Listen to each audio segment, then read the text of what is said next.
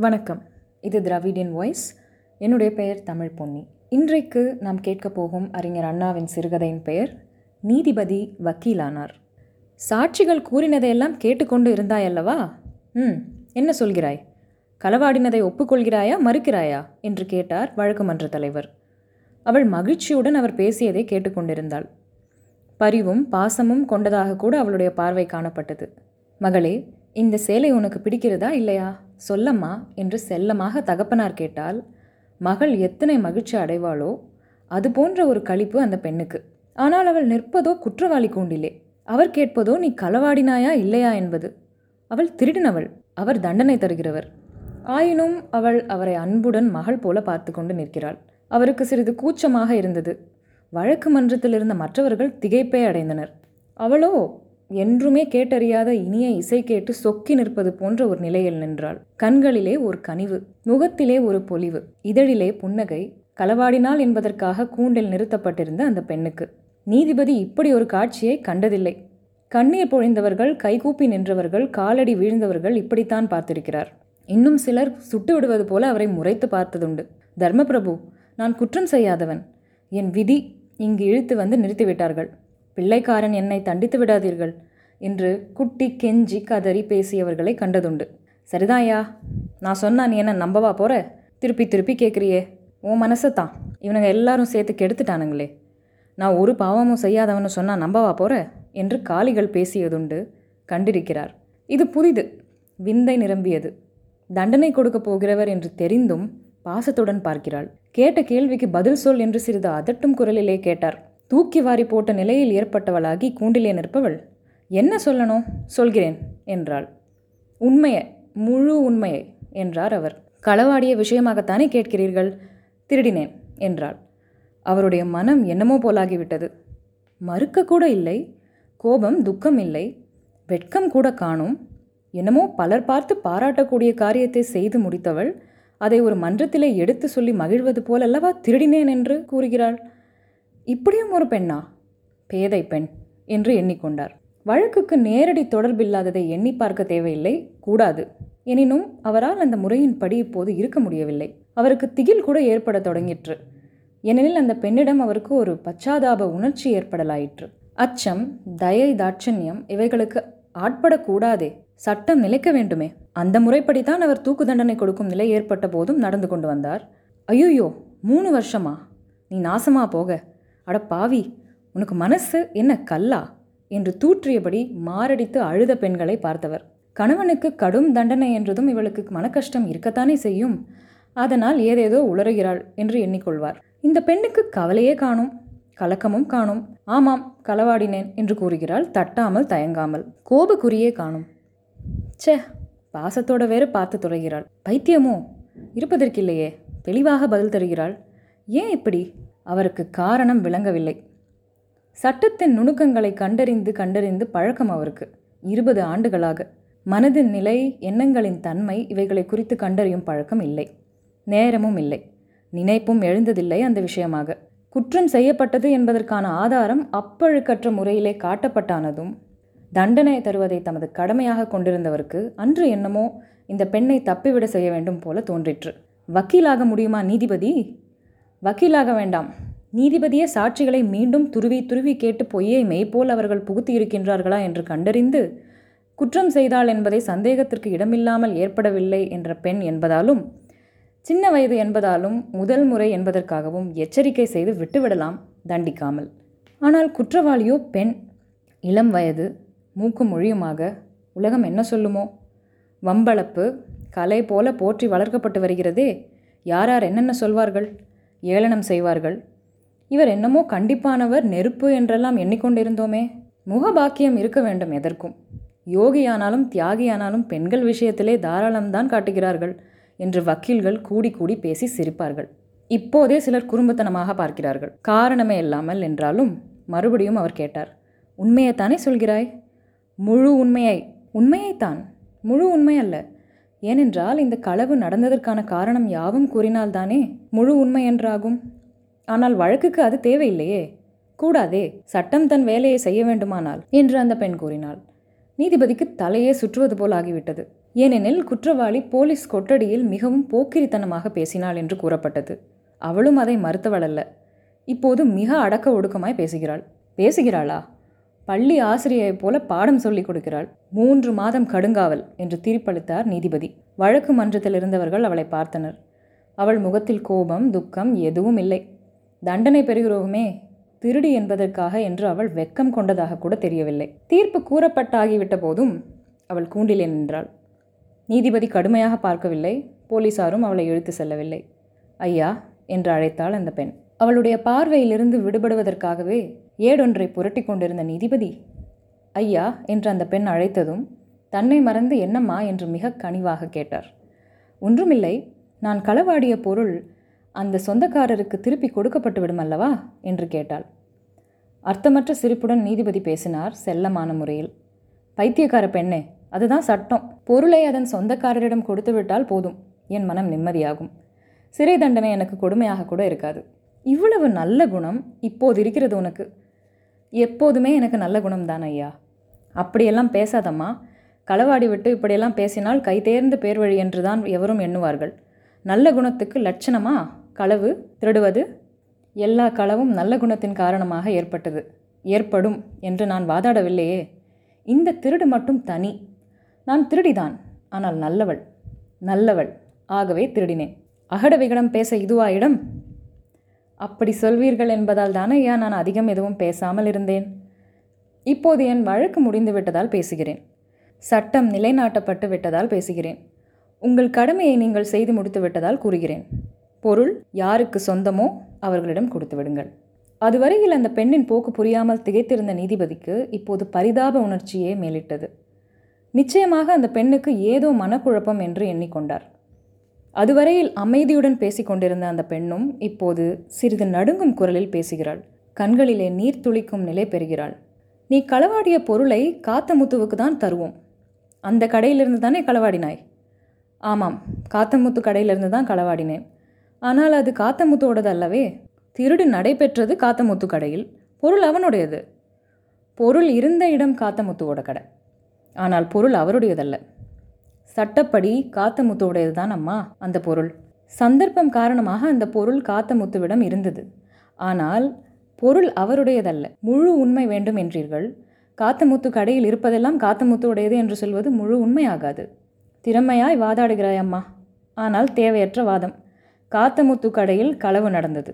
நீ பிடிப்பட்டாய் கடையிலிருந்து நீ பொருளை களவாடியதை கண்ணால் கண்டவர்கள் சாட்சி சொன்னார்கள். நீயும் அதை மறுக்கவில்லை. மறு விசாரணை போல் அல்லவா பேசுகிறீர் ஐயா? வழக்கு முடிந்துவிட்டது தண்டனை தந்தாகிவிட்டது. நீதிபதியின் வேலையும் முடிந்துவிட்டது. வெற்றிகரமாக பெருமை தரத்தக்க விதத்தில். ஏன் அப்படி பார்க்கிறீர்கள்? நான் சிறிது படித்திருக்கிறேன். களவும் கற்றுமர என்ற கட்டுரைக்கு தங்க மெடல் கிடைத்தது ஐயா. பொருளை எடுத்த இடம் காத்த முத்துக்கடை ஆனால் அது அவருக்கு சொந்தம் என்று எண்ண வேண்டாம். அவரும் கூறமாட்டார். பொருள் அவருடையதல்ல என்பதாலேயே நான் செய்தது களவல்ல என்று ஆகிவிடாது. என்றாலும் பொருளை அது யாருக்கு சொந்தமோ அவர்களிடம் கொடுத்து விடுங்கள். நீதிபதியின் வேலைகளிலே இது ஒன்றல்ல. ஆனால் பெண்ணே பொருள் வேறு ஒருவருடையதாக இருந்திருக்கலாம். முன்பு காத்தமுத்து அதற்கு உரிய விலை கொடுத்து வாங்கியவராக இருப்பார். அதனால் அது அவருக்கு தான் உரியது. அவருக்கு தான் போய் சேர வேண்டும். ஐயா சட்டம் படித்தவள் அல்ல. ஆனால் நான் சொல்வது சட்டப்படி சரியா அல்லவா என்பது எனக்கு தெரியவில்லை. உண்மை என்பதால் பேசுகிறேன். சட்டமும் உண்மையை கண்டறியும் முறையை மறுக்காது. பொருள் காத்தமுத்துவுடையது அல்ல. அவர் அந்த பொருளை அவருக்கு உரியது ஆக்கி கொண்டார். பணம் கொடுத்து. நான் சொல்வது பொருளை உரியவருக்கு சென்று சேர்த்து விடுங்கள் என்பது. காத்தமுத்து கேட்கும் பணத்தை கொடுத்துவிட்டு. பணத்தை யார் கொடுப்பது? கொடுக்கும்படி தங்களை நான் வேண்டி கேட்டுக்கொள்கிறேன். கேட்டீர்களா? இவர்கள் கேலியாக சிரிப்பதை. மேலும் விளக்கம் கேட்காதீர்கள். இவர்கள் கைகொட்டி சிரிப்பார்கள். நீதிபதி போலீசாரை பார்த்தார். அவர்கள் அவளை அழைத்து சென்றனர். பாலில் தண்ணீர் கலந்து விற்றவன் வழக்கு எடுத்துக்கொள்ளப்பட்டது பாலில் தண்ணீர் கலப்பது என்று கூறிடும் சட்டமே பொருளற்றது. ஏனெனில் பாலும் ஒரு வகை தண்ணீர்தான். சட்ட நிபுணர் சடகோபால் ஆச்சாரியார் வாதாட ஆரம்பித்தார். நீதிபதியின் மனம் அந்த வழக்கிலே செல்லவில்லை. கோர்ட் கலைந்தது. வீடு சென்றார். காத்தமுத்து வந்து சேர்ந்தான். கூப்பிட்டு அனுப்பியிருந்தார். பெண்ணுக்கு மூளை கோளாறு என்பது இப்போதாங்க புரிஞ்சுது. இது முன்னமையே தெரிஞ்சிருந்தா பாவம். அதை போலீஸில் பிடிச்சு கொடுத்துருக்கவே மாட்டேனுங்க. நானும் புள்ளக்குட்டிக்காரனாச்சே பார்த்தா பெண்ணை பரிதாபமாக இருந்துச்சுங்க. காத்தமுத்து களவு போன பொருள் உன்னுடையது அல்ல என்று அந்த பெண் சொன்னதை கேட்டாய் அல்லவா? அது உண்மைதானுங்களே. கடையில் உள்ள பொருளெல்லாம் என்னுடையதுங்களா? யாராரோ விற்கிறாங்க விலை கொடுத்து வாங்கி பாலிஷ் கீலிஷ் போட்டு ஸ்வல்ப லாபத்துக்கு விற்கிறதுங்க நம்ம கடை மட்டும் இல்லைங்களே. எந்த கடையிலையும் அதுதானுங்க பழக்கம். நான் அந்த பொண்ணு என்னமோ வளருதுன்னு எண்ணிக்கொண்டேன் முதல்ல. அது சரி பொருள் யாருடையது? அதுவும் நமக்கு எப்படிங்க தெரியும்? நான் ஒருத்தர்கிட்ட இருந்து வாங்கினேங்க. அது அவர்களோடதா அல்லது அவங்களும் வேற யாரிடமாவது இருந்து வாங்கினாங்களா? நமக்கு எப்படிங்க தெரியும்? விசாரித்து பார்க்காம. நீ யாரிடமிருந்து வாங்கின? அது தெரியும் அல்லவா? அதற்கு ஆதாரம் உண்டல்லவா? என்னங்க இது? ஆதாரம் கீதாராம்னு பேசுகிறீங்க நான் திருட்டு சாமான் வாங்குற ஆசாமி இல்லைங்க. கடத்தெருவில் சில பேர் உண்டு. அந்த மாதிரி. நமக்கு ஈன பொழப்பு கூடாதுங்க. மானம் பெருசா பணம் பெருசா. சொல்லுங்க. அதையெல்லாம் சாவகாசமாக ஒரு நாளைக்கு பேசலாம். இப்போ இந்த பொருள் யாரிடமிருந்து வாங்கினேன் அதை சொல்லு. நம்மாழ்வார்னு இருக்காருங்க தரகுக்காரர். அவரிடமிருந்து பல சமயத்தில் பலவிதமான சாமான்கள் வாங்குவேங்க வாடிக்கைங்க. அவனும் தப்பு தண்டாக்காரன் இல்லைங்க. இந்த பொருளை என்ன விலைக்கு வாங்கினேன் அவனுக்கு இது எங்கேருந்து கிடச்சிது? இந்த விவரம் என்ன? உண்மையை சொல்லிடுறேனுங்க. நீங்கள் எனக்கு ஒரு ஆபத்தும் வராமல் பார்த்துக்கொள்ளணுங்க இந்த பொருள் வேற ஒரு பொருளில் மறைச்சி வைக்கப்பட்டிருந்துச்சுங்க. நம்மாழ்வார்கிட்ட நான் இருபது ரூபா கொடுத்தேனுங்க. அந்த பொருளை வாங்கினேன். அவனுக்கு தெரிஞ்சிருந்தா இருபதுக்கும் கொடுத்துருக்க மாட்டானுங்க. பொருத்தம் இருக்க வேணும் பேச்சில். பதக்கம் என்ன குறைஞ்சாலும் ஆயிரம் ரூபாய்க்கு போகும். ஆமாங்க ஆமாங்க. ஆனால் பதக்கம் இருக்கிறது தெரியாமல் தானே நம்மாழ்வார் கதாயு கதாயுதத்தை என்கிட்ட வித்தாரு? என்னையா கதை அளக்குற? கதாயுதம் சக்கராயுதம்னு? எஜமா உங்கள் காலில் விழுறேன். நான் சொல்கிறது சத்தியமுங்க. வெள்ளி கவசம் போட்ட கதாயுதம் பீமனோட கதாயுதம். நீ என்னுடைய கோபத்தை வேண்டுமென்றே கிளறி கொண்டிருக்கிற. நான் விவரம் சொல்லாததால் உங்களுக்கு கோபம் வருதுங்க. பீமனோட கதாயுதம்னா பிள்ளையாரப்பன் நாடக சபா இருக்குது பாருங்க. நாடக கம்பெனியா? ஆமாம் நல்ல நல்ல நாடகம்லாம் ஆடுவாங்க முன்னெல்லாம். காலட்சேபம் செய்யாதே விஷயத்துக்கு வா. இந்த கம்பெனியில் பீமன் தூக்கிட்டு வர்ற கதாயுதம்ங்க அதை நம்மாழ்வார்கிட்ட நாதமுனி விலைக்கு வித்தாருங்க அவன் யார் நாதமுனி? அவன் தான் பீமன் வேஷம் போடுவானா? இல்லைங்க டீ கடைக்காரருங்க. அவனுக்கு கம்பெனி முதலாளி பணம் சேரணும். தரவில்லை. கோவத்தில் இதை தூக்கிட்டு வந்து வித்துட்டானுங்க நம்மாழ்வாரிடம். அவர் நம்மக்கிட்ட தள்ளி விட்டாருங்க கதாயுதத்தோட கதை இருக்கட்டும் பதக்கத்துக்கு வா. கதாயுதத்தை வாங்க போகிறது நம்மாழ்வாருக்கு தெரியாது. எனக்கும் தெரியாதுங்க நட்ராயன் சாட்சியாக கதாயுதத்துக்குள்ளே பதக்கம் இருக்குதுன்னு. அப்புறம் எப்படி தெரிஞ்சுது? அதாங்க வேடிக்கை. வேலை வர வேணுங்கிறாங்க ஒவ்வொன்றுத்துக்கும் இந்த பொண்ணுங்க ஜெயிலுக்கு போச்சே. நீ தானே அனுப்பி வச்ச? அதுவாவா ஜெயிலுக்கு போகிறேன்னு போச்சு. அப்படி பார்க்க போனாங்க. தண்டனை கொடுத்தது எஜமான்தாங்க. ஆசியமா? இந்த லட்சணத்தில் விஷயத்துக்கு வாயா? இந்த பொண்ணுக்கிட்ட யார் சொன்னாங்களோ தெரியலங்க கதாயுத விஷயமா. இது இத்தனைக்கும் இப்போ டீச்சர் வேலை பார்க்குதுங்க. பாருங்கள் நூறு ரூபாய் வரைக்கும் தருவதா சொல்லுதுங்க. நான் கொடுத்தது இருபது தானுங்க. நல்ல லாபம்ங்க. கொடுத்துடலாம்னு தாங்க எண்ணம். உனக்கு எப்படி தெரியும் கதாயுதம் இங்கே இருக்கிற விஷயம்னு கேட்டாயா? தெரிஞ்சுக்கிட்டேங்க. நாதமுனியை தானுங்க சொல்லி வச்சது. அப்புறம்ங்க நூறு இல்லை ஆயிரம்னா கூட தர முடியாதுன்னு சும்மா ஒரு போடு போட்டேனுங்க. பொண்ணு சிலையாக நின்றுட்டுதுங்க போ போ அப்படின்னு சொல்லி அனுப்பிச்சாச்சுங்க. பையனை எல்லாம் அனுப்பிச்சி விட்டுங்க ராத்திரி போய் கதாயுதத்தை சோதனை போட்டனுங்க. ஒரு துப்பும் தெரியலைங்க. அங்கேயே அசந்து தூங்கிட்டேங்க. அப்புறம் பாருங்க தடால்னு சத்தங்க. விழிச்சிட்டு பார்க்குறங்க கதாயுதம் ரெண்டு துண்டாக இருக்குதுங்க. உளார இருந்து பதக்கம் வெளியே. பொண்ணு தான் செய்யுது இவ்வளோ வேலையும். அட பாவி கடையில் புகுந்து களவாடினதாக சொன்னாயே. இந்த கதாயுதம் பற்றி ஒன்றுமே சொல்லலையே. எஜமானுக்கு அதையெல்லாம் கேட்க நேரம் இருக்காதுன்னு நினச்சி சொல்லலை. ஆமாம் பதக்கம் யாருடையது? பிள்ளையாரப்பன் நாடக கம்பெனியில் இந்த புள்ள வேஷம் கட்டிகிட்டு இருக்குதுங்க. இருக்கட்டுமேயா ஆயிரம் ரூபாய் பதக்கம் இதுக்கு ஏது? ஆமாங்க அதுதான் அதிசயம். கம்பெனிக்காரனை கேட்டு பார்த்தா ஏதாச்சும் தடம் கிடைக்கும்னு தோணுச்சுங்க. நீதிபதி காத்தமுத்துவை அனுப்பியே பிள்ளையாரப்பன் நாடகக்குழு உரிமையாளரை வர வைத்தார் விசாரித்தார். தன்னிடம் அப்படி ஒரு பதக்கமே கிடையாது என்று அவன் கூறிவிட்டான். மீண்டும் இருட்டறையில் தள்ளப்பட்டது போன்ற நிலை ஏற்பட்டுவிட்டது நீதிபதிக்கு. பொருளை உரியவர்களிடம் கொடுத்து விடுங்கள் என்று திரும்ப திரும்ப முத்துரத்தினம் சொல்லிவிட்டு போனதை எண்ணி பார்த்தார். பதக்கம் அந்த பெண்ணுடையதாக இருந்தால் வெளிப்படையாக சொல்லியிருக்கலாமே. ஏன் மறைத்தாள்? என்று யோசித்தார். பெயர்தான் முத்துரத்தினம். இவ்வளவு விலையுள்ள பதக்கம் வாங்கக்கூடிய பணம் கிடையாதே பெண்ணிடம். ஒருவேளை களவோ? இப்போது அந்த பெண்ணுக்கே உள்ளம் சுடுகிறதோ? இவ்விதமெல்லாம் எண்ணி எண்ணி பார்த்தார். விளக்கம் கிடைக்கவில்லை. திகைப்பு அதிகமாயிற்று. காத்தமுத்துவிடம் பதக்கத்தை கேட்டு வாங்கி வைத்திருந்தார். பித்தர் விடுதி மேலதிகாரி மோசஸ் தம்பி நீதிபதியை காண வந்திருந்தார். வரப்போவதாக தந்தி கொடுத்த போதே நீதிபதிக்கு பெருத்த கவலை. தன் தங்கை முத்தழகிக்கு என்ன ஆபத்தோ என்று.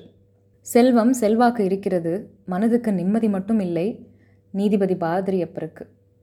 மனைவி காச நோயால் மாண்டு போனதால் மனமுடைந்து கிடந்தார். ஆனால் அதற்கு முன்பே அவர் மனதுக்கு பெரிய அதிர்ச்சி தன் உடன் பிறந்தால் முத்தழகி பைத்தியம் பிடித்ததால். அதுவும் எப்போது? முத்தழகிக்கு திருமணம் நிச்சயமான நேரமாக பார்த்து. அந்த இடி தாள மாட்டாமல் பாதிரியப்பனின் தந்தை நல்லப்பர் நோய்வாய்ப்பட்டார் இறந்து போனார். முத்தழகிக்கு பைத்தியம் முற்றுவிட்டது. விடுதியில் சேர்ப்பது தவிர வேறு வழி இல்லை. வேதனைதான் பாதிரியப்பருக்கு. எனினும் விடுதியில் மருத்துவர்களின் கண்காணிப்பில் இருந்து வருகிறாள் என்ற அளவிலே ஒரு விதமான திருப்தி அவருக்கு. மேலும் என்ன பேரிடியோ என்ன செய்தி கொண்டு வருகிறாரோ டாக்டர் மோசஸ் தம்பி என்று கலங்கினபடி இருந்தார். டாக்டர் முத்தழகிக்கு ஆபத்தில்லை. ஆனால் கவலைப்படத்தக்க நிலைமைதான். ஆனால் குணப்படுத்த வழி உண்டு என்று என்ன தோன்றுகிறது. சொல்லுங்க டாக்டர் என்ன செஞ்சால் குணமாகும்? எங்கே போக வேண்டும்? இதை பாருங்கள் என்று கூறி டாக்டர் மோசஸ் தம்பி ஒரு கடிதம் கொடுத்தார். டாக்டர் அவர்களே நான் சிறையிலிருந்து இதை எழுதுகிறேன் இதயம் இருப்பதால். நீதி தெரிந்த பாதிரியப்பரிடம் சென்று உம்மால் தண்டிக்கப்பட்ட பேதை பெண் கூறியபடி பதக்கத்தை உரியவரிடம் சேர்த்து விட்டீர்களா என்று கேளுங்கள். சட்டம் போதும் சட்டம் போதும் என்று இருப்பவர். பதக்கம் பற்றி நாம் ஏன் விசாரிக்க வேண்டும்? களவாடியவள் சிறை சென்றால் பொருள் கிடைத்துவிட்டது இனி அது பற்றி நமக்கென்ன என்று இருப்பார். உடனே பதக்கத்தை எடுத்துக்கொண்டு போய் அவருடைய தங்கை உங்கள் விடுதியில் இருக்கும் முத்தழகு அவர்களிடம் காட்ட சொல்லுங்கள். உங்கள் மருத்துவ முறைகளால் சாதிக்க முடியாததை அந்த பதக்கம் சாதிக்கும். அதில் உள்ள பச்சைக்கும் நீலத்துக்கும் அபூர்வமான சக்தி உண்டு. காட்ட சொல்லுங்கள். இது என் கடிதத்தை நனைத்திருப்பது கண்ணீர். இதை கூறாதீர். கடமையில் மூழ்கியிருக்கிறார். கண்ணீர் அவருடைய கடமையை கெடுத்துவிட போகிறது. சிறையில் வாழும் முத்துரத்தினம். விரைந்தனர் இருவரும் விடுதி நோக்கி. பதக்கத்தை காட்டினார். முத்தழகு அதனை வாங்கி இருபுறமும் திருப்பி திருப்பி பார்த்தாள். வீசி எறிந்தாள் மேஜை மீது. டாக்டரை பாதிரியப்பன் பார்த்தார். டாக்டர் சோகமாக தலையசைத்தார். ஆவலாக ஓடோடி வந்தேன் டாக்டர் என்று கூறி கண்ணீர் வடித்தார் பாதிரியப்பன். மேஜை மீது கிடந்தது பதக்கம். இதில் உள்ள பச்சையும் நீளமும் அபூர்வ சக்தி வாய்ந்தவையாம். பைத்தியக்கார பெண் கடிதம் அனுப்பிவிட்டால் கடிதம் என்று வாய்விட்டு கூறினார் டாக்டர். இந்த பதக்கத்துக்கு உள்ள சக்தி ஜெயிலுக்கு அனுப்புவதுதான். அந்த பெண் இதை திருடித்தான் ஜெயிலில் கிடக்கிறாள் என்றார் நீதிபதி. முத்தழகையின் கண்கள் மீண்டும் பதக்கத்தின் மீது பாய்ந்தன. கரத்தில் எடுத்தாள் பின்புறம் திருப்பினாள் உற்று உற்று பார்த்தால் மீண்டும் வீசி எறிந்தாள். நீதிபதி பதக்கத்தை எடுத்தார் சட்டை பையில் வைக்க. வெடிக்கென்று அதை முத்தழகி பறித்து கொண்டாள். பின்புறம் திருப்பி கீழே போட்டு தேய்த்தாள். டாக்டர் தடுக்க முயன்றார் அவர் விரலை நறுக்கென்று கடித்து விட்டாள்.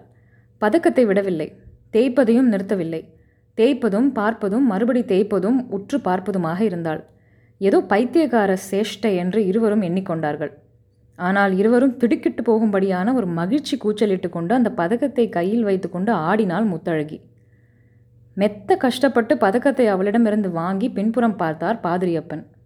வெண்ணூர் ஜமீன் சின்னம் தெரிந்தது. டாக்டர்! என்று நீதிபதி கூவியதை கேட்டு டாக்டருக்கு தங்கையின் கதிதானோ அண்ணனுக்கும் என்று பயமாகிவிட்டது. டாக்டர்! பதக்கம் எங்களுடையது. நான் இதுவரையில் இப்படி இருக்கும் என்று நினைக்கவே இல்லை. இதோ இருப்பது ஜமீன் சின்னம்.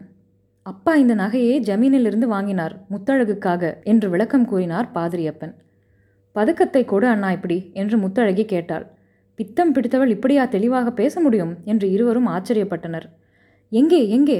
நான் உடனே பார்த்தாக வேண்டும் என்று ஆவேசம் வந்தவள் போல் கேட்டாள் முத்தழகி.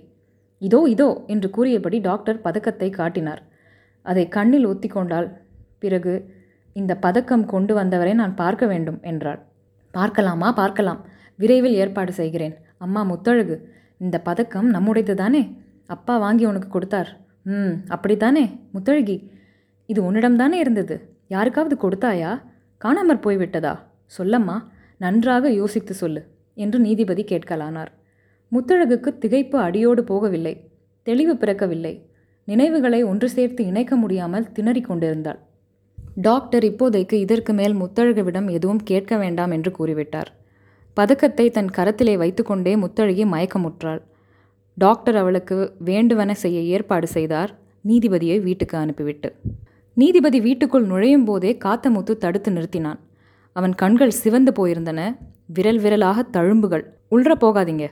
போலீஸுக்கு சொல்லி அனுப்புங்க. உள்ள ஒரு கொலகாரம் இருக்கானுங்க. சிங்கம் போல சீறிக்கிட்டு அவன்தானுங்க என்னை தாக்கினவன் என்று காத்தமுத்து கூறினான். நீதிபதி உள்ளே சென்றார்.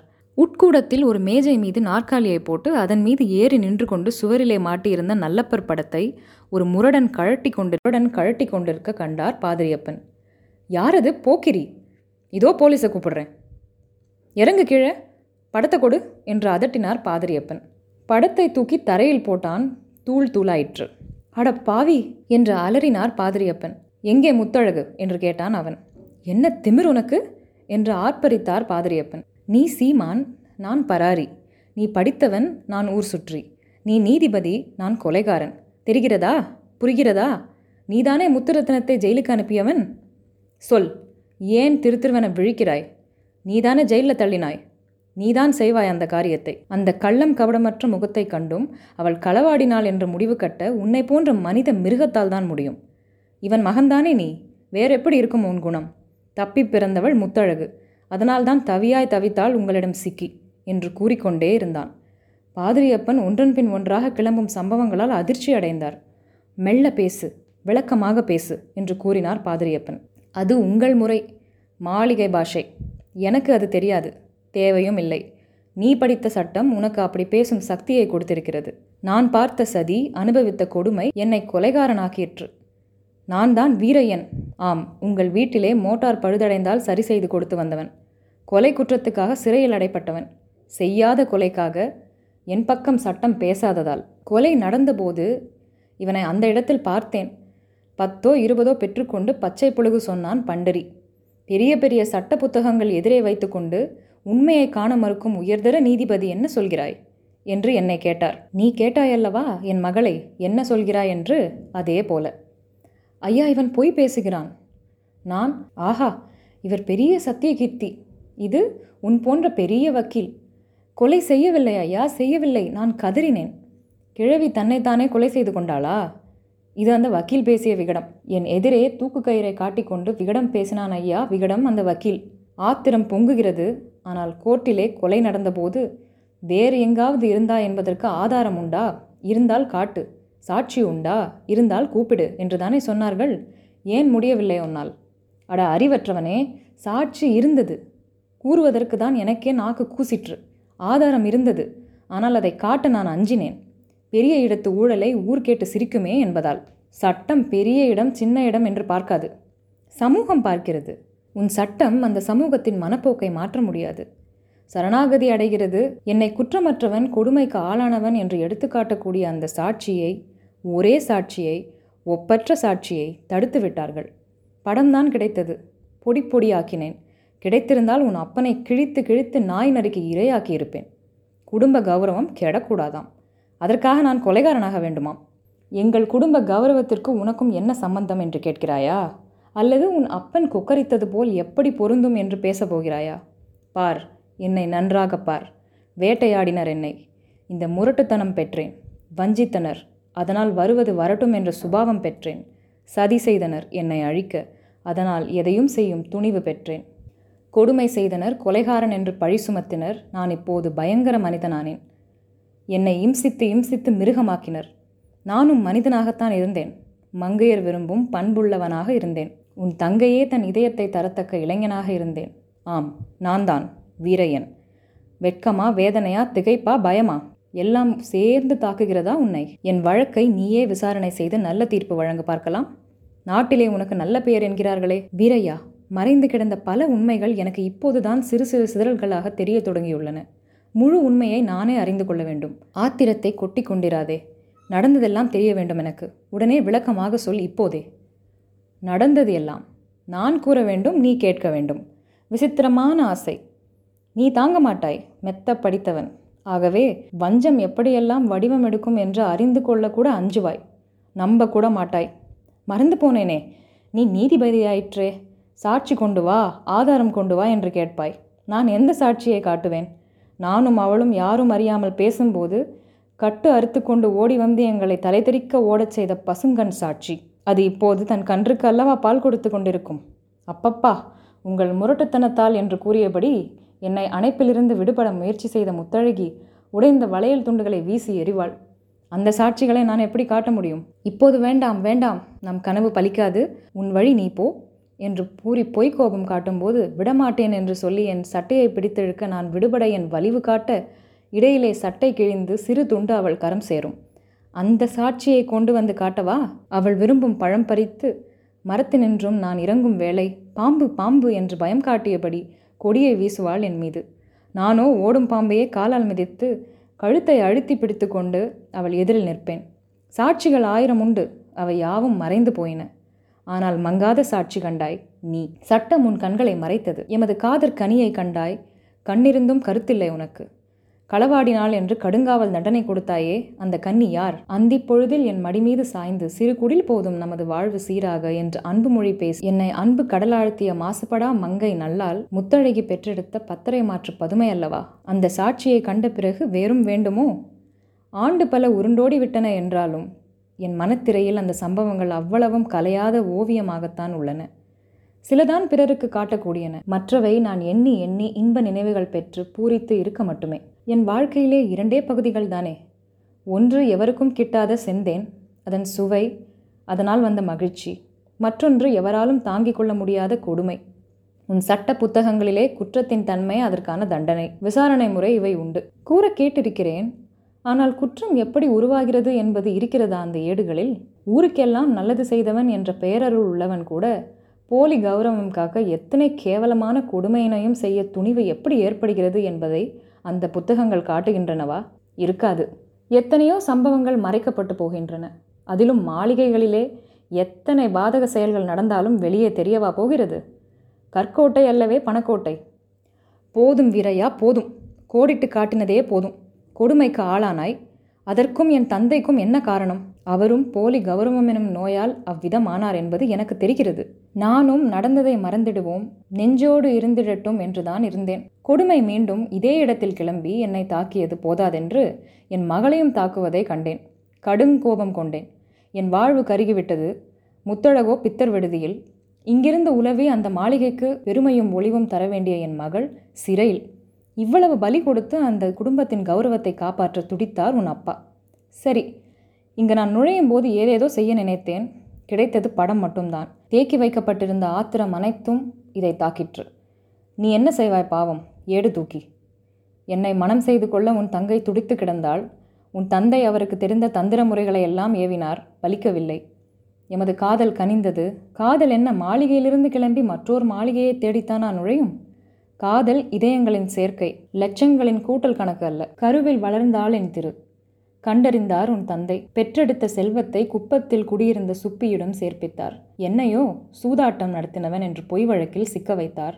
அபராதம் விதித்தார்கள். இதை விற்று கட்டிவிடு என்று மனவிழாவுக்கு என்று வாங்கி வந்த பதக்கத்தை தந்தாள் என் தங்கம். நான் அதை நெஞ்சோடு சேர்த்தேன். கண்களுக்கு மலராக்கினேன். இதழ் அதனுடன் உறவாடிற்று. விற்று பணமாக்கவில்லை. சிறை சென்று வந்து விடுவோம். இந்த காதற் சின்னம் நம் செல்வத்துக்காக இருக்கட்டும் என்று வைத்திருந்தேன். இதோ அது என் தங்கை தந்த பதக்கம். கொடு என்னிடம் கொடு ஒரு நிமிடம் கொடு. தருகிறேன் ஆனால் இப்போதல்ல முழுவதும் கேட்ட பிறகே. கேட்க கேட்க உனக்கு வேதனை பீரிட்டு வருமப்பா. குப்பத்தில் வளர்ந்த குலக்கொடியை அழித்து விடவும் சதி நடந்தது. புலி உலகம் காட்டிலே புள்ளிமான் குட்டிக்கு தாவி தப்பித்து கொள்ளும் திறம் வந்து தன்னாலே சேரும் என்பார்கள். கொடுமையை தாலாட்டாய் பெற்ற என் செல்வம் உன் அப்பாவும் குப்பத்து கிழவியும் சதி பேச்சு நடத்தியதை கேட்டாள். எட்டு வயது. சிட்டு போல பறந்தாள். முகவெட்டு கண்டு நாடகக் குழுவினர் சேர்த்து கொண்டனர். அங்கு என் அழகு ராணி ஆடினால் பாடினால் ஆபத்தை தடுத்து கொண்டாள். அது அறிந்து கொண்டேன் முத்துரத்தினத்தின் கலை உலக வாழ்க்கை பற்றி. மாளிகைக்கு இனி பயமில்லை. மாதா மனமுடைந்து கிடைக்கிறாள். மகளோ கூத்தாடி இனி என் குறை. குடிப்பெருமைக்கு கேடு இல்லை என்றெண்ணி சும்மா இருந்தாரா? அதுதான் இல்லை. சிறை மீண்ட நான் என் செல்வத்தை காணாது குப்பத்து கிழவியிடம் கூர்வாள் நீட்டி கேட்டேன். கொலை நடக்கும். உண்மையினை கக்கிவிடு என்றுரைத்தேன். ஊர் கூட்டி உன்னை விரட்ட முடியும் என்னால் என்றால் அந்த குடிகெடுக்கும் கிழவி. நேரே உன் இல்லம் வந்தேன். அன்பே நம் அரும் செல்வம் குப்பத்திலே காணோமே. என்ன செய்தனரோ? நம் வாழ்வழிக்கும் வஞ்சகர்கள் என்று கேட்டேன். நாடகக் குழு ஒன்றில் நம் செல்வம் அழகாக ஆடிடும் அருமை கேட்டேன் என்று அவள் உரைத்தாள். நான் மகிழ்ந்தேன். மாளிகை தோட்டத்தில் மாட்டுத் தொழுவத்தில் மலர்விழியால் தன்னோடு மனமகிழ்ந்து நான் இருந்தேன். அத்தான் சிறை கொடுமை மெத்தவோ என்று கேட்டாள். சேற்றினை சந்தனமாக்கி அங்கென்ன எனக்கு கஷ்டம்? அப்படி ஒன்றுமில்லை. வேலைக்கு சோறுண்டு விரும்பும் விதம் வேலை கரும்பே கலங்காதே என்று கூறி மகிழ்வித்தேன். நம்பத்தான் சொல்கின்றீர் நன்றாக கற்று வந்தீர் அடுக்கடுக்காய் பொய் கூற என்று அவள் கூற என்னையா வம்புக்கு இழுக்கின்றாய்? என்று சொல்லி முந்தானை தொட்டிழுத்தேன். முந்திரிப்பழம் படமாய் வரைந்திருந்த சேலை அத்தான் விட்டுவிடும். அறுபத்துக்கு மேல் ஆகுது விலை. அப்பா எனக்காக வாங்கி வந்தார் என்று கூறி விலகிவிட முயன்றாள். விடவில்லை நான். அவள் போக எழுந்தாள். பற்றியதை விட்டேனோ? இல்லை. முந்தானை துண்டாகி என் கரம் வந்துவிட்டது. அவள் சிரித்தாள். நான் சிரித்தேன். எந்தன் தலைக்கு இதுவே ஏற்ற பாகையாகும் என்றேன். கட்டிவிட்டால் தலையில் அதை. கண்கொள்ளா காட்சி என்றாள். சேலை போயிற்றே என்றேன். உள்ளது போதும். உடல் மறைக்க என்றாள். ஊருக்கு என்று சேர்த்துக்கொள் உன் உரிமை மறுக்காதே என்றேன். ஏதேதோ பேச்சு இன்பத்தின் போதை. உனக்கோ இந்த இன்பம்? உலகில் நீ பிறந்தது உள்ளம் மகிழ்ந்திருக்கத்தானோ? பார் பார் என்று கேட்பது போல கோட்டான் கூவிற்று புறப்பட்டேன். குப்பத்திலே கூச்சல் குழப்பம் கும்பல். எப்பக்கம் திரும்பிடினும் எங்கு அவன் என்ற கேள்வி இருந்தாலும் இப்படி செய்திடலாமா? கொலை செய்துவிட்டானே கொடியோன் என்று கூவினர். முந்தானை துண்டுதனை முத்தமிட்டு நான் மகிழ பிடரி பிடித்தென்னை பேயர் இழுத்து சென்றனர். இவன்தான் இவனேதான். கொன்றுவிடுவேன் கொடுவாளால் என்ற அந்த கிழவியை இவன் மிரட்டி பேசியதை நானே கேட்டேன் என்றான். நானும்தான் என்றான் மற்றொருவன். கூண்டிலே தள்ளிவிட்டார். கொலைகாரர் என்று சொல்லி கூவி அழுதாலும் கேட்பதற்கு ஆளில்லை. அன்று தண்டனை முடிந்து வெளியேறும் வேலப்பன் என் நிலையை கண்டிறங்கி என்னால் ஆனது செய்வேன். வழியிருப்பின் சொல் என்றான். தயக்கம் தடுத்தது என்னை. பின்னர் தலை தப்ப வேண்டுமென்றால் தயக்கம் ஆகாதென்று வேலப்பனிடம் விவரமெல்லாம் சொல்லி என் சார்பில் வாதாட ஏற்பாடு செய்திடு எவரும் மறுக்கவோனா சாட்சி உண்டு. அவள்தான். முந்தானை குறைந்துள்ள முந்திரிப்பழம் வரைந்த சேலைதனை என் அன்பு கொண்டு வந்து காட்டட்டும். குறைபட்டது துண்டாய் உள்ளதை நான் காட்டுகிறேன். கொலைக்கும் எனக்கும் தொடர்பில்லை என்று சொல்லி விடுவிப்பர். வாழ்ந்திடுவேன் வேலப்பன் என்று கூறினேன். வேலப்பன் வழிப்பறி நடத்திய கொடியவன் எவருக்கும் எதிரி எதற்கும் அஞ்சாதவன் ஏழெட்டு முறை சிறை இருந்தவன் போக்கிரி இத்தனை இருந்தும் அவன் இதயம் உள்ளவன் எனக்காக பாடுபட்டான். பலன்தான் இல்லை. ஏனென்றால் எனக்கு உண்டு இதயம் ஆனால் அதனை எடுப்பேன். பின்னர் இருந்த இடம் வைப்பேன் என்று கூறும் குணாளர். உன்னை பெற்ற தந்தை எவனடா? தன் மகள் இந்த முரடனுடன் நேசமாக இருந்தாள் என்று இயம்புவான். போ போ. இன்றுதான் வந்தாய். மீண்டும் இரும்பு கம்பிக்குள் செல்வாய் என்று விரட்டியே விட்டார் வேல. என் அன்பு இது தெரிந்து காலடி விழுந்தாளாம். கண்ணீர் பொழிந்தாளாம். உயிரை பறிக்காதீர். உண்மை உரைத்திடுவோம் என்றெல்லாம் கூறி எனக்காக போரிட்டாள். பிடித்திழித்து சென்று ஒரு அறையிலே தள்ளி பூட்டிவிட்டு போய்விட்டார் உன் தந்தை. என்ன நடக்கும் என்பது உனக்கே தெரியுமே? சாட்சி உண்டா? என்றார். உண்டு. உள்ள முறைக்கிறது ஊர் ஒப்ப வேண்டுமா? உண்மையை கண்ணீரா காட்டும்? கடைசி வினாடியிலாவது கட்டுக்காவல் மீறியனும் வந்துடுவான் என்னை காக்க என்று எண்ணி துடித்திருந்தேன். எனக்காக சட்டம் வேகம் குறைத்து கொள்ளுமா? ஆயுள் தண்டனை பெற்றேன். அன்றுதான் உன் தங்கை மனம் குழம்பி புரண்டழுதாள். மாகாளிக்கு படையலிட்டால் எல்லாம் சரியாகி போகுமா? என்றார் போலும் உன் அப்பா. உழைத்தேன் சிறைக்குள்ளே உருமாறியும் விட்டேன். கண்ணீர் பொழிந்திட கண்களே மறுக்கும் நிலை. வெளிவந்தேன். மகளை காண. அவள் சிறையில் அதுவும் உன்னால் என்றார். கொலை செய்யா என்னை கொடுமை கொட்டிற்று. இனி கொலையை செய்து முடித்துவிட்டு சிறையே இருப்பிடமாக கொள்வோம் என்று உறுதியுடன் வந்தேன். மகளை சிறைக்கு அனுப்பிய காரணம் கேட்டறிந்தேன். பதக்கம் திருடினால் அந்த பாசாங்குக்காரி என்றார்கள். பல்லை உடைத்திருப்பேன். கருத்துக்கு வேறு நல்ல வேலை தருவோம். இது அற்பம் என்றெண்ணி காத்தமுத்து கடை சென்று கொடு பதக்கம் என்றேன். அது என்ன? என்றான் அவன். இதுதான் அது என்றேன். அவன் இரு கன்னம் புடைத்தது. பதக்கம் என்னிடமில்லை நீதிபதியிடம் இருக்கிறது என்றான். வந்தேன் பெற. என் வாழ்வில் வதைப்பட்டதெல்லாம் சொன்னேன். கண் திறந்தாய் வாழ்வு மீண்டும் பெற வழி கண்டேன். உன் பேச்சால் வண்ணக்கிளி கூண்டு நின்றும் வருநாள் திருநாளாகும். வந்தது என் செல்வமுடன் கண்காணா நாடு சென்று காலம் கடத்துகிறேன். என்னால் உன் பெயருக்கு இழுக்கு இம்மியும் வேண்டாம். என் காதர் சின்னமான பதக்கம் மட்டும் கொடுத்துவிடு. பொன்னான நாளும் இந்த பாவிக்கு இருந்ததென்று எண்ணி மகிழ்ந்திருப்பேன் எங்கோ ஓரிடத்தில். கொடுமைகள் செய்பவர்கள் எவரேனும் கொடியன்றோ உனக்கு அவர் இழைத்த கொடுமையை கூறிவிட்டாய். எனினும் நீயும் உனக்காக உயிர் சுமந்து வாழ்ந்திருக்கும் என் உடன்பிறப்பை மறந்து வேறூர் சென்றிடுவேன் என்றுரைத்தல் மிக கொடுமை. உணர்கிறாயா? அவள் என் நெஞ்சில் இருக்கிறாள். என்னுடனே தானே வருவாள்? பித்தம் பிடித்தது பெரும் வாய்ப்பு அவளுக்கு. மனம் குழம்பி போனதால் என்னை எண்ணி அழமாட்டாள். மனம் குழம்பி போனது உன்னை இழந்த காரணத்தால் எமை பிரிந்த காரணத்தால். இரண்டும் ஒன்றே. இனி அவள் பிழைக்க மாமருந்து நீ என்பதனை மறந்தனையே. மாமருந்து நான் அவளுக்கு மதுரமிகு விருந்து அவள் எனக்கு. ஆனால் உலகோர் காத்து நிற்கும் சம்பிரதாயத்துக்கு நாங்கள் பெரு நெருப்பாம். கூறுகின்றனர் கூறட்டும் குறைமதியுடையோர் குன்றேறி கூறுவோம். காதல் வேறுபாடு ஏற்காதென்று. கட்டுக்களை தாமாக போட்டுக்கொண்டு கடும் வலி என்று கூறுவோர் உலகம் வேறு. கருத்திலே புது தெளிவும் துணிவும் பெற்று காலத்தை நல்லதாக்கும் வீரர் உலகம் வேறு. உன் உலகம் உன்னை அழைக்க ஓடிடுதல் கோழைத்தனமென்றோ. உரையாடல் வளர வளர இருவரின் உள்ளமும் நெருங்கின தழுவின இணைந்தன. நீதிபதி பாதிரியப்பன் ஆயுள் தண்டனை பெற்று திரும்பிய வீரையனை தன் வீட்டிலே இருந்திட செய்தது கண்டு பலரும் வெகுண்டனர். சிறை வாயிலிலே நின்று இருவரும் முத்துரத்தினத்தை வரவேற்று வீட்டிற்கு அழைத்து வந்தனர். ஊர் சீரிற்று பித்தர் விடுதியில் இருந்த முத்தழகி முழு தெளிவு பெற்று வீடு வந்தாள். விழா அன்று. வீணர்கள் வம்பு பேசினர். காலிகள் கற்கள் வீசினர். வழக்கறிஞர்கள் மேலிடம் எழுதினர். நீதிபதி பாதிரியப்பன் மேலிடத்தாருக்கு அதற்கு முன்னதாகவே எழுதிவிட்டார். பதவியிலிருந்து விலகிக் கொள்வதாக. நீதிபதி வக்கீலானார். அந்த வட்டாரத்திலேயே வஞ்சிக்கப்பட்டவர்கள் ஆடவரால் கைவிடப்பட்டவர்கள் கொடுமைக்கு ஆளானவர்கள் ஜாதிபேத கொடுமையால் இம்சிக்கப்பட்டவர்கள் வலியோரால் வாட்டப்படும் எளியோர் எவரெனினும் அவர்களுக்காக வாதாட வக்கீல் பாதிரியப்பன் இருக்கிறார் என்று ஊரே பேசலாயிற்று. ஊரென்றால் மாடி மீதேறி நின்று தம்மை உயர்ந்தோர் என்று கூறிக்கொள்வோர் உள்ள இடம் அல்ல பிறருக்கு வாழ்வழிக்க உழைத்து பிழைத்து வரும் இதயமுள்ளவர்கள் எடுக்கும் இடம். அவர்களின் பாதுகாவலன் பாதிரியப்பன். எவ்வளவோ மேலுக்கு வந்திருக்க வேண்டியவன் இந்த பாதிரியப்பன். பாருங்க அவன் புத்திய. அன்ன காவடிகளுக்கு இவன் தான் வக்கீல். ச்சே! என்றனர். பாதிரியப்பனுக்கு துணைக்கு சம்பள ஆட்களே தேவைப்படவில்லை. வக்கு ஏது? பணம் கொடுத்து வேலைக்கு ஏற்றவர்களை அமர்த்தி கொள்ள என்று கேலி பேசினர் வைரக்கடுக்கன் போட்ட வக்கீல்கள். வீரையன் வழக்கு பற்றி மறைந்திருக்கும் தகவல்களை சேகரித்து வந்து தருவான். முத்துரத்தினம் குறிப்புகள் எடுத்து தருவாள். பாதிரியப்பன் சட்டத்தில் உள்ளவைகளை மட்டுமல்ல இருக்க வேண்டியவைகளையும் எடுத்துக்கொள்வான். அவனுடைய பேச்சு இதயத்திலிருந்து வந்தது. புத்தகத்தை குடைந்தெடுத்து வார்த்தைகளை சேகரித்து தந்தவர்கள் வழக்குகளில் தோற்றே வந்தனர். பாதிரியப்பன் வழக்கு மன்றத்தின் முன் கொண்டு வந்து கா சாட்சிகள் ஏழையின் கண்ணீர் எளியோரின் வியர்வை பேதையின் பெருமூச்சி அபலைப்படும் அல்லல் இவை. நீதிபதி வக்கீலானான். வறண்ட தலைகளுக்கெல்லாம் கொண்டாட்டம். பாதிரியப்பன் வக்கீல் வேலை மட்டுமல்ல குற்றம் செய்யும் சூழ்நிலைகளை கோபதாபங்களை போட்டி பொறாமைகள் இவைகளை போக்கவும் நீக்கவுமான அறிவு பணியும் தொடர்ந்து செய்யத் தொடங்கினான். ஆதிக்கக்காரர்களுக்கு கோபம் தீயாகிவிட்டது. பாதிரியப்பனுக்கு எப்போதேனும் சிறிதளவு அச்சம் ஏற்படும். அப்போது அவன் வீரையனை பார்ப்பான். வீரம் கொப்பளிக்கும். வாதங்கள் எதிர்த்தரப்பினரை வீழ்த்தும் கணைகளாகும். நமக்காகத்தான் நீதிபதி வக்கீலானார் என்று குப்பம் பேசும். உங்களுக்காக ஆம் உண்மை.